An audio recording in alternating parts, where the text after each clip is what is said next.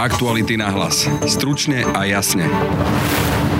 Publicista Michal Havran už nečelí trestnému stíhaniu za svoj článok Pošlite kufu do cirkusu.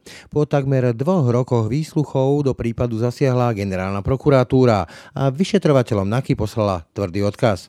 Tlmočí ho Michal Havran. V zastavení stíhania z generálnej prokuratúry sú tie dôvody veľmi jasne a detailne rozpísané. Je to porušenie zákona zo strany vyšetrovateľa, veľmi zvláštne formulácie a otázky, ktoré sa pri vyšetrovaní vyskytli, či som členom organizovanej skupiny zločineckej, dokonca z RTVS a s denníkom SME. Tá zločinecká skupina to mala aký cieľ? Mala podkopať e, kresťanskú vieru a nastoliť nový spoločenský slovenský systém.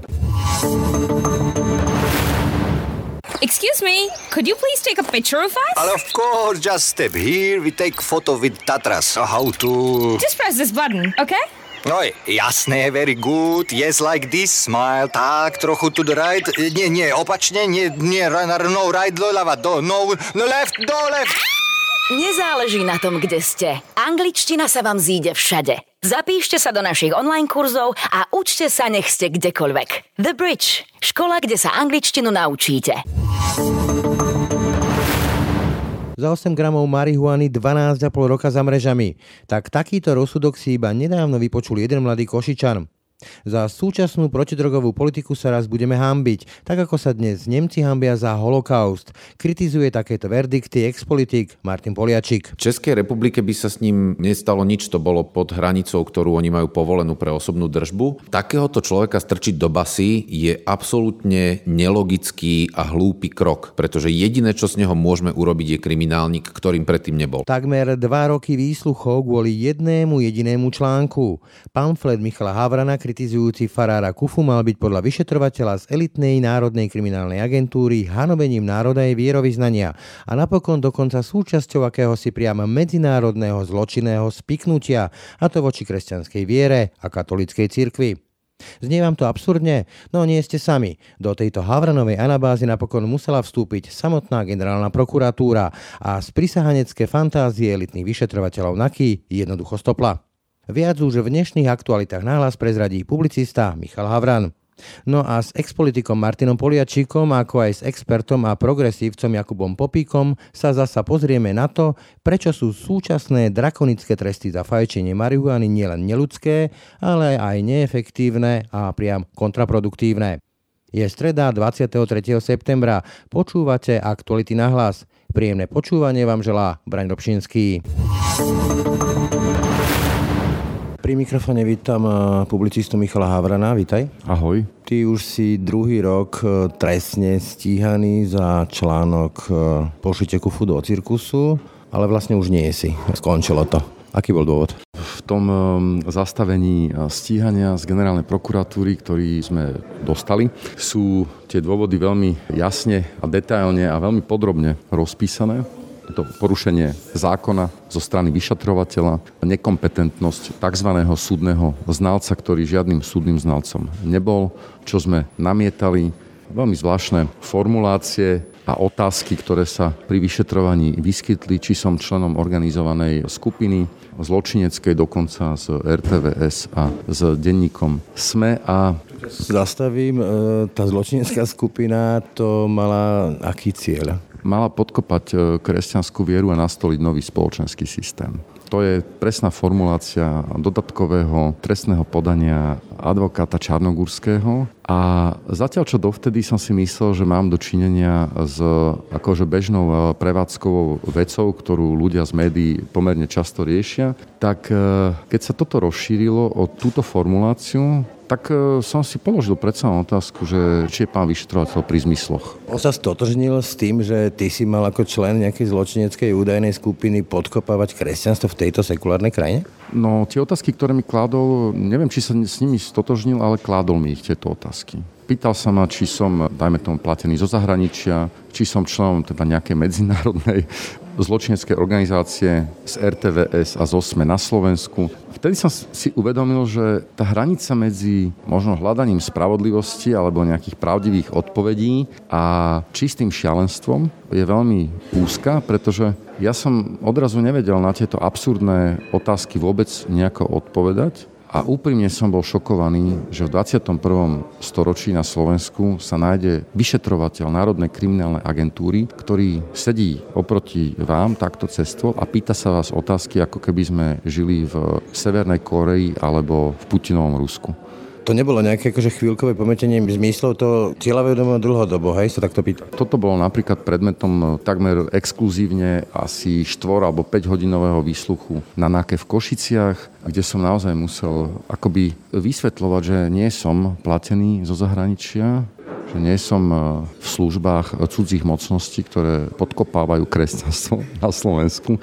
Ale pre všetkým, je to bolo nekonečne trápne. Mne to bolo nekonečne trápne, že nedokázal ani dokonca dozorujúci prokurátor Varga sa zamyslieť aspoň na sekundu, že či sme ešte v realite, alebo si osvojili absolútnu bludárskú a hlúpu fikciu istého advokáta, ktorému sa podarilo takéto trestné podanie umiestniť do vyšetrovacích orgánov a tú situáciu ovplyvňovať takým spôsobom, že dva roky som sa vlastne zabával odpovedami na tento typ otázok. Čo vlastne si im na toto povedal?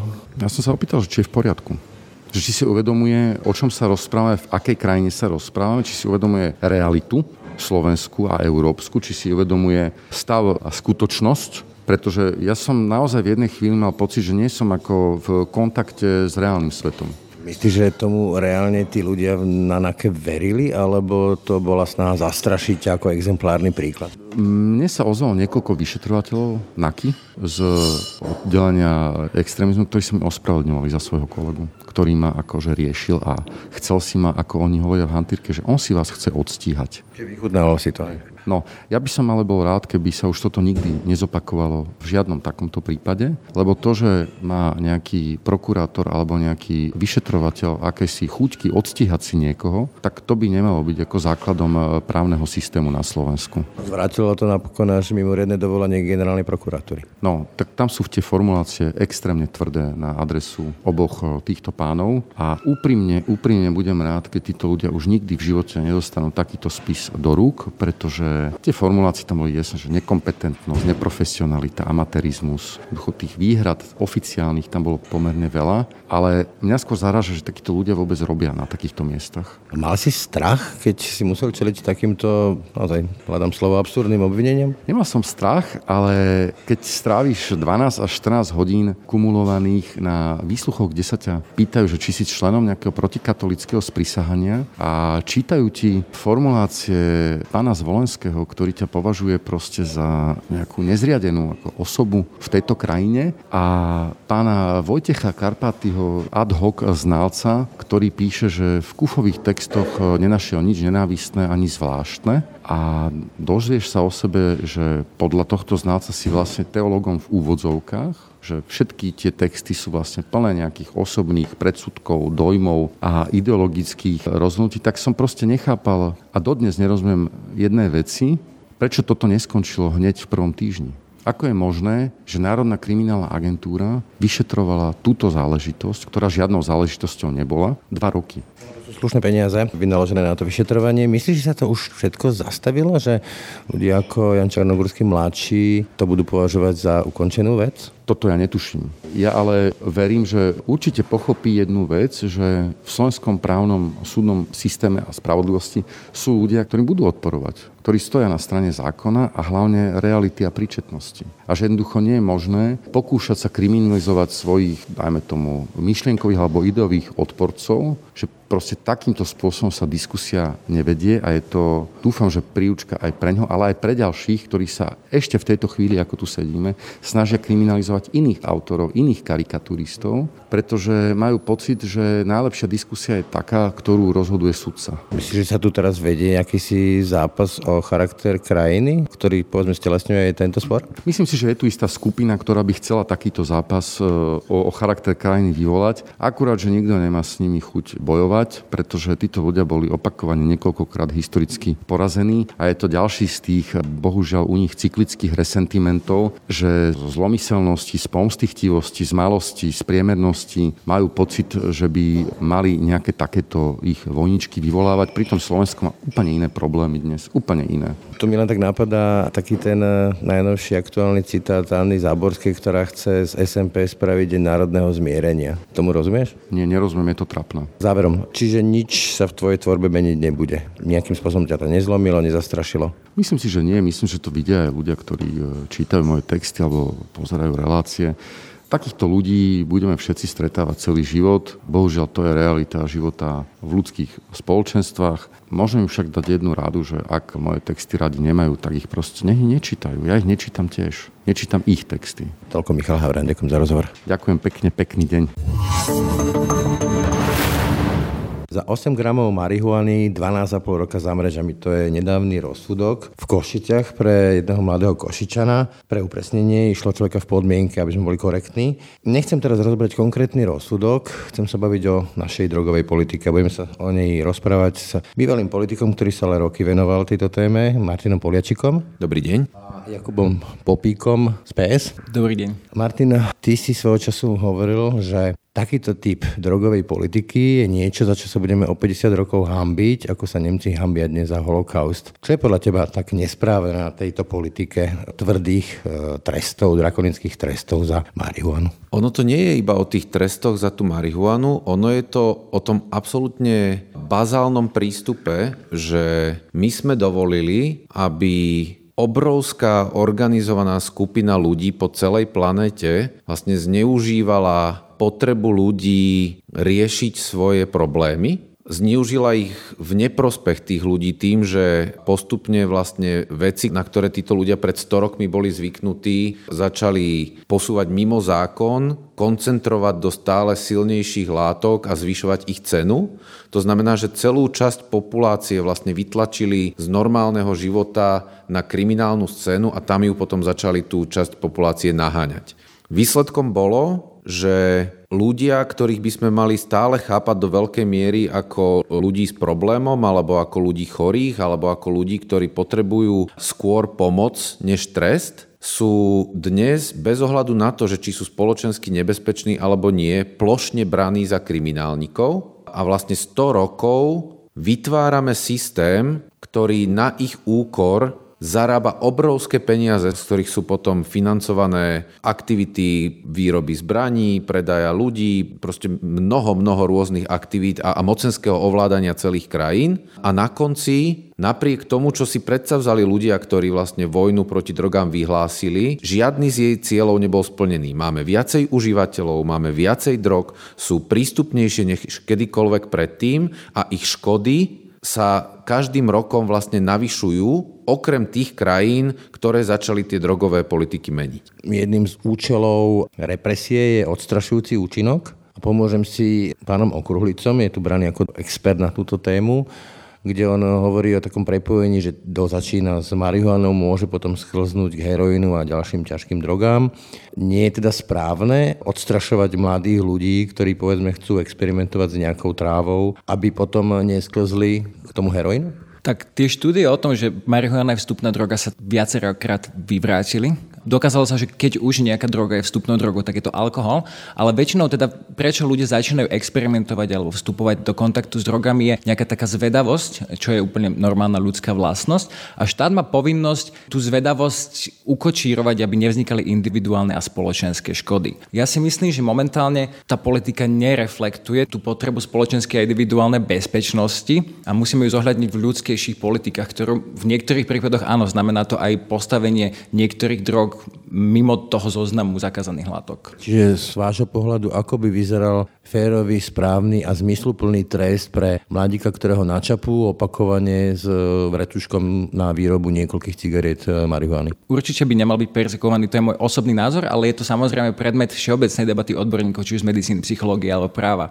Nemôže to byť však demokratizované, to je práve tá druhá vec, je, že za ten čas od minulého piatku sme videli na, či už na internetoch alebo na spoločenskej debate, že tá poptávka po ľudskejších drogových politikách tu naozaj je. Ľudia možno nevedia, že čo je ľudské, ale vedia, že 12 rokov za 8 gramov je naozaj nedôstojný trest. Vieme, že musí byť iný ako tento. Martin, ty sa venoval tejto téme celé roky. Ako by podľa teba mala vyzerať taká zmysluplná politika boja voči drogám, keď nie je takáto? Ono hlavne bojovať proti drogám nemá zmysel. To je to, čo sme sa za tých 100 rokov naučili. Jediné, voči čomu môžeme bojovať a čo má zmysel, je újma, ktorú užívanie drog môže spôsobiť. Tým chceš povedať, povedzme, že keď niekto sa vlúpe do lekárne, aby si tam zohnal nejaké tabletky alebo olúpi starenko, aby mal peniaze na drogy a podobne? Ťažké drogy ako pervitín môžu reálne zničiť ľudský organizmus, totálne rozložiť človeka. Rovnako tak alkohol. Niektoré drogy môžu rozvrátiť vzťahy niektorých ľudí a niektoré drogy sú používané na to, aby pri opiatoch hlavne napríklad, aby zneužívané dievčatá alebo deti, ktoré prešli veľmi ťažkým detstvom, vôbec boli schopné sami sebe odpustiť, že prežili a tým pádom tým vlastne riešia veľký pocit viny alebo bolesť na základe znásilnenia blízkeho člena rodiny. Vidíme ich na Slovnavskej ulici, proste to sú baby, ktoré šlapú za, za skladačku heroínu, aby vôbec boli schopné sa pozrieť do zrkadla, že ešte vôbec existujú na tejto planete. Ty hovoríš, že toto nemáme riešiť tak, že ich zoberie policia a súdca ich pošle do basy na niekoľko rokov. Ako ich teda máme riešiť? Máme ich riešiť tak, že sa pozrieme, že aká újma vlastne je spôsobovaná na úrovni toho jednotlivého človeka človeka. Ak blíži sám sebe, mali by sme tú újmu znížiť na minimum. Buď sa to robí substitučnou liečbou, čo môže byť metaden alebo subotex alebo, alebo iná substitučná liečba, ktorá im umožní ako keby z tej závislosti sa dostať, alebo sú programy v Holandsku, v Portugalsku, v iných krajinách, kde pod kontrolou lekárov sú dávané čisté opiaty týmto ľuďom, ktoré môžu brať vlastne v kontrolovanom prostredí a znovu sa zaradiť do bežného života bez toho, aby museli sa pohybovať na kriminálnej scéne.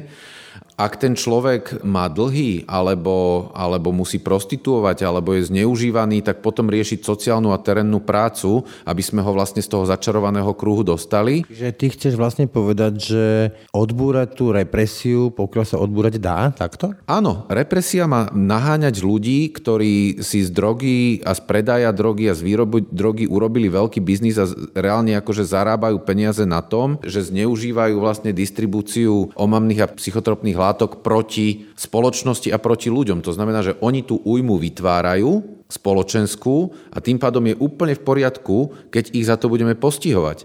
Ale ak je niekto zvedavý a chce preskúmavať možnosti svojej vlastnej mysle alebo zmenených stavov vedomia, to z neho možno robí človeka naivného, pre niekoho možno hlúpeho, ale celkom určite to nie je človek nebezpečný. Dobre, intuitívne mi nápada, že skúša to, ak sa odbúra tá represia, to znamená ten trest, tak takých ľudí bude viac a viac a keď už, povedzme, to nebudeme nejaké následky trestnoprávneho charakteru, čo že neolúpia tú starenku, nevykradnú lekáreň a tak ďalej, tak minimálne môžu sklznúť do liečenia a to liečenie stojí daňových poplatníkov zdravotný systém niečo.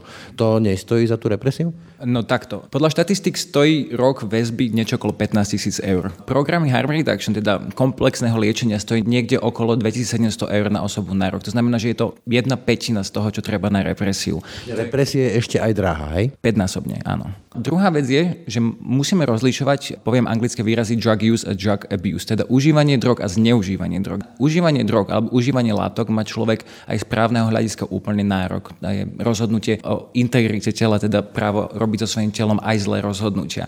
Drug abuse je spoločenský problém, ktorý by mal štát riešiť vhodnými krokmi. Napríklad závislosti, napríklad sociálno-patologické správanie, ako ste spomínali, krádeže. To je sociálno-patologické správanie, ktoré áno súvisí s užívaním drog, ktoré ktoré teda, či už človek bol odsunutý na kraj spoločnosti, alebo mu nebola poskytnutá dostatočná alternatíva, napríklad zamestnania, vzdelania alebo akýchkoľvek vecí. Ale štát má povinnosť chrániť práva tak užívateľov, ako aj neužívateľov. A momentálne vidíme, že tento prohybičný systém ich nechráni dostatočne. Nie je to trošku naivný pohľad na ľudskú prírodzenosť, že keď popustím úzdu tej represii, tak e, sa to môže zvrhnúť? Ono samozrejme tieto harm reduction programy není sú také jednoduché, že iba odstraníme tú trestnoprávnu sadzbu. V iných krajinách fungujú tzv. programy alternatívnych programov. Islandský model drogovej politiky riešil práve tú újmu, že mládež bola naozaj vysoké percento mládeže užívalo drogy. Island poskytol mnoho programov, do ktorých sa môže mládež zapojiť. A áno, musíme povedať, že spoločenský problémom určite je, keď mládež vôbec teda užíva drogy, vrátane alkoholu a cigariet.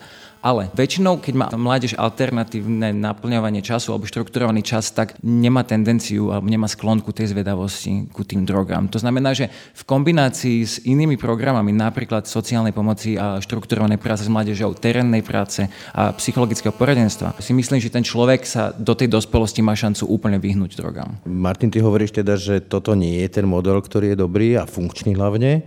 Máme veľmi tvrdý model. Podobne povedzme Spojené štáty majú veľmi tvrdý model, ktorý teda model podľa teba je taký, ktorý má nejaké výsledky? Toto je to, čo už my nemusíme hádať, lebo my tie výsledky vidíme. Vidíme ich v Portugalsku, vidíme ich v Španielsku, do istej miery ich vidíme v Českej republike, ktorá je veľmi podobná vlastne nášmu prostrediu a na Českej republike máme možnosť vidieť, že ako by sa to asi u nás mohlo vyvíjať. Čiže Zoberiem tento modelový príklad. Chalan z podmienky opätovne držal nejaké drogy, v tomto prípade marihuanu, a myslím ešte hašiš, čo by sa s ním dialo v tom zmysluplnom systéme? V Českej republike by sa s ním nestalo nič, to bolo pod hranicou, ktorú oni majú povolenú pre osobnú držbu. To znamená, že on by ani prvý, ani druhý krát vôbec nespadol na úroveň, že by, že by ho vôbec akože trestne riešili. V Čechách by bol tento chalan úplne v pohode. A keď sa pýta, že čo by sa malo stať, no v prípade, keď policia nájde človeka s väčším objemom drog, tak musí najprv zistiť, že čo je jeho socioekonomická situácia situácia. Musí sa reálne pýtať, že či je malý díler a kvôli čomu, a v prípade, že áno, tak to je niečo, čo majú riešiť ako prvé v rámci terénnej práce. Preto vlastne sú všetky tie, hovoríme tomu, že grassroot organizácie, ktorých je v Čechách niekoľko, ktoré buď založili, že rodičia bývalých narkomanov alebo ľudia, ktorí prestali s drogami a tí vlastne pracujú vo vnútri tej drogovej scény, vyťahujú ľudia ich skôr, než majú šancu padnúť do nejakých problémov a pracujú s nimi tak, aby vlastne im zabezpečili, že budú zmysluplne tráviť svoj čas čas a nie, že padnú do problémov spojených s užívaním drog. Takže my by sme najprv mali zistiť, že v akej situácii sa ten chalan nachádza. Ak zistíme, že má dobré rodinné zázemie, že je to človek, ktorý pracuje, je kreatívny, dajme tomu, robí v nejakej mimovládke, ešte je užitočný pre svet. Čiže resocializovateľný takto? Veď on je, že socializovaný viac než kdokoľvek iný. Hej, ak je to človek, ktorý je tvorivý, robí v nejakej mimovládke, organizuje koncerty alebo maluje niekde obrazy, tak to je socializovaný človek, ktorý je socializovateľný viac než iný, ktorý, dajme to... Ako strčí ho do basy je podľa teba cestou, ktorá ho práve že ešte viac desocializuje, nazvime to takto? No, no takéhoto človeka strčiť do basy je absolútne nelogický a hlúpy krok pretože jediné, čo z neho môžeme urobiť, je kriminálnik, ktorým predtým nebol. Ja sa vrátim do tvojej politickej minulosti. Ešte v Saske to bolo dokonca súčasťou tých koalečných rokovaní, teda legalizácia alebo dekriminalizácia marihuany. Potom s tým prišla ministerka Žitňanská za stranu Most. Skončilo to úplne, že nijako. Čím si ty vysvetľuješ, že u nás pretrváva ten postoj, načopu niekoho s marihuanou, šup s ním do basy? Sú tam asi dva základné piliere toho problému, ktorý na Slovensku máme. Ten prvý pilier je, že aj tie tzv. dobré vlády boli konzervatívne a bohužiaľ proste drogovú politiku na Slovensku formovali ľudia ako pán Palko a pán Lipšíc, ktorí to robili čisto na základe ideologického pohľadu z potreby trestať hriešných ľudí a tým pádom neboli schopní proste proste opustiť nikdy ten ideologický rámec vojny proti drogám. Podľa teba je to moralistický postoj? Áno, áno, to je celkom iste proste postoj vychádzajúci z ideológie, moralistický a ignorujúci vedu. A ten druhý problém sú proste mienkotvorné autority, lebo kým sa pri každej téme, ktorá na Slovensku sa okolo drog len myhne, pôjde za pánom Okruhlicom, tak sa nikam nedostaneme. Proste pán Okruhlica je milý človek, ja som s ním absolvoval niekoľko diskusí, ale on je mentálne zaseknutý v roku 95 a nikdy sa odtiaľ nedostane. Preto si myslím, že kým tu nevyrastú, ja mám práve proste nádej, že tu vyrastú ľudia ako tuto Jakub, alebo napríklad Iveta Chovancová, ktorá robí na Bratislavskom magistráte a má skúsenosti s harm reduction programami a reálne ich aj realizuje, alebo kým sa neporadíme s ľuďmi, ako je pán Pavel Bem, bývalý primátor Prahy, ktorý je dnes jednou z uznávaných autorít na drogové politiky globálne na celom svete, tak e, sa k nám nedostanú informácie, na základe ktorých by verejnosť vôbec začala sa dozvedať o tom, ako tá zmysluplná drogová politika má vyzerať. Ako by to teda malo vyzerať, aby sme vedeli rozlíšiť povedzme tých užívateľov a zneužívateľov a prípadne tých, ktorí sú díleri, ktorí na tom proste zarábajú. Prvá... Tých nepochybne zrejme asi tresta treba. Určite ich tresta treba, to je podľa mňa sociálno-patologické správanie. Užívanie nie je. My máme na Slovensku dovolené užívanie, nie je nelegálne užívať, ale držba je už teda nelegálna. A to je taký právny paradox trochu, Takže ako by to malo vyzerať? Absolútne prvá vec je otvorená debata. Ja si nemám pocit, že na vysokej politike by bola táto debata úplne otvorená. My máme problém Myslím si, že pán Danko má problém s bývalým voličom vysvetliť, že prečo treba zdražovať cigarety, no lebo sú škodlivé. No lebo zaťažujú slovenské zdravotníctvo, ktoré platíme úplne všetci. Takisto napríklad alkohol je tu spoločensky tak tolerovaný a pritom tak spoločensky aj individuálne škodlivý. Marihuana, keď sa zoberieme, koľko smrti je zapričených fajčením marihuany, no nula. Sú štatistiky, koľko smrti ročne spôsobí alkohol na Slovensku a je to určite viacej ako nula. To znamená, prvá vec je vzdelávanie a otvorená debata. Druhá vec sú samozrejme tie alternatívne aktivity pre mládež a potom človek má absolútne právo povedať, nie, ja nebudem užívať. Takisto ako sú vytýčené zóny, kde sa nemôže fajčiť, hej, tak musia byť aj zóny, kde sa nemôže piť, zóny, kde sa nemôže užívať.